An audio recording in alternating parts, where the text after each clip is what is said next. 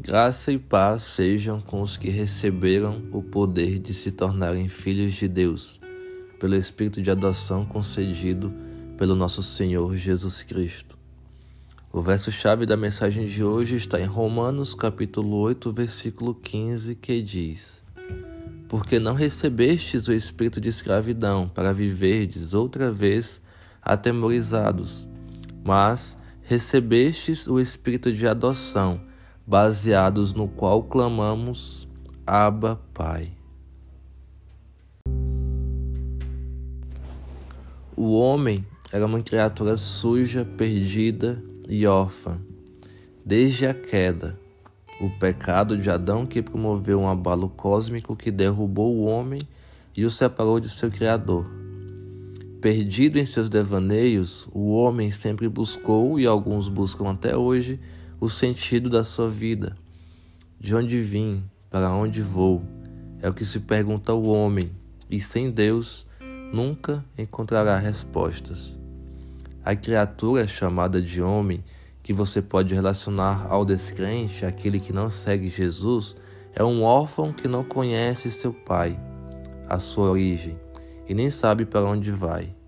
É angustiante viver assim porque quem não sabe de onde veio e nem para onde vai, vive sem propósito.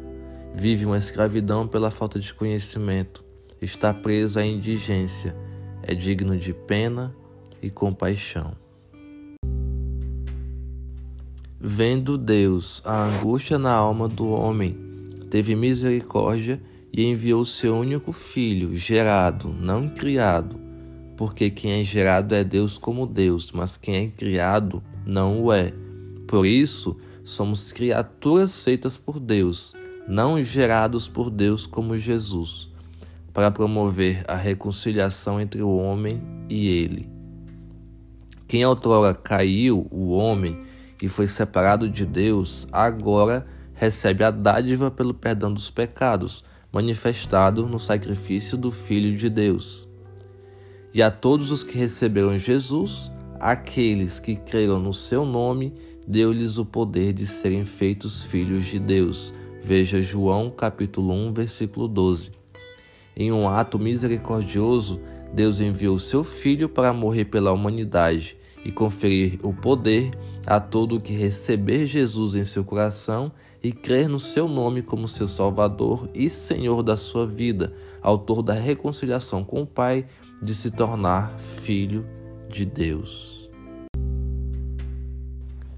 No momento em que o homem reconhece o que Cristo fez, toma a Bíblia como palavra de Deus e passa a renovar a sua mente através dela e do espírito de adoção, começa o processo de conversão.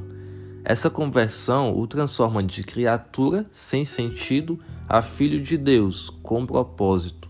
Outrora ele não sabia de onde veio nem para onde ia, mas agora Deus lhe mostrou de onde veio, dele, ainda que caído por causa do pecado de Adão, e pela revelação bíblica aprendeu que vai voltar para ele, para o juízo final. E se entregou a vida a Cristo com sinceridade, além de ter nova identidade de filho de Deus, agora tem também um propósito: proclamar o Evangelho a toda criatura, contar aos outros órfãos e perdidos quem o adotou e o deu direção e o motivo para viver.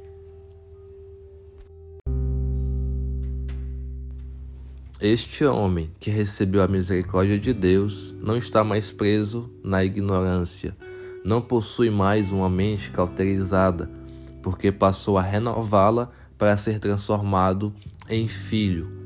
De agora em diante, este homem é livre, livre do temor e do medo, da dúvida e da angústia, de não saber quem é, por que vive ou para onde vai. Este homem, pela misericórdia de Deus, não porque merecia, foi reconciliado com seu Criador e recebeu o Espírito de adoção, pelo qual pode clamar agora ao seu Pai sempre que precisar. Este é o Espírito que testifica que este homem passou de descrente a cristão, de órfão a filho. É o espírito da liberdade e da identidade. Ele confirma ao mundo físico e espiritual que todo aquele que recebeu Jesus em seu coração e o confessou como seu Senhor e Salvador é filho de Deus, é livre para viver a vontade de seu Pai. Portanto, nesse Dia dos Pais, lembre-se do sacrifício de Jesus, do quanto ele teve que sofrer e suportar de dor para te dar o privilégio e o poder de ser feito filho de Deus. Você que é cristão não se tornou filho de Deus porque merecia, mas porque ele é misericordioso.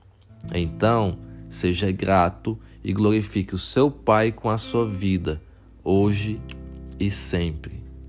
Amém.